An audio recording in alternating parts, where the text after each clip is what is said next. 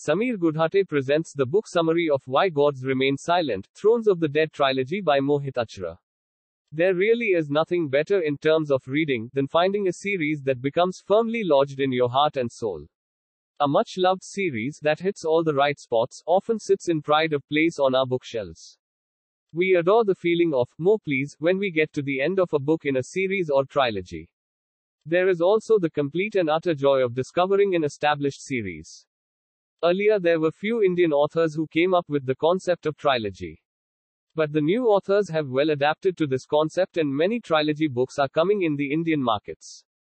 Why Gods Remain Silent Thrones of the Dead trilogy by Mohit Achra is the first book in the series.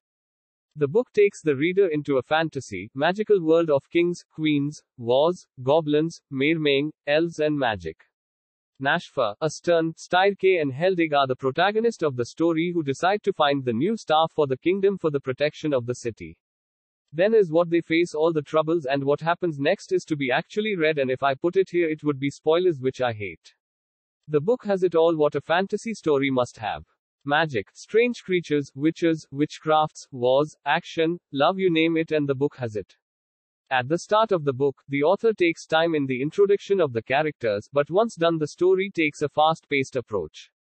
With well defined characters, heartbreaking turns, and disclosures in the story, it keeps the reader engaged in a very thrilling way. The book highlights some key lessons to be learnt, the primary one being that why gods do not hinder in human lives. With a well constructed introduction to what promises to be an interesting series, it certainly is, and the wait for the second book in the series from this 22 years author.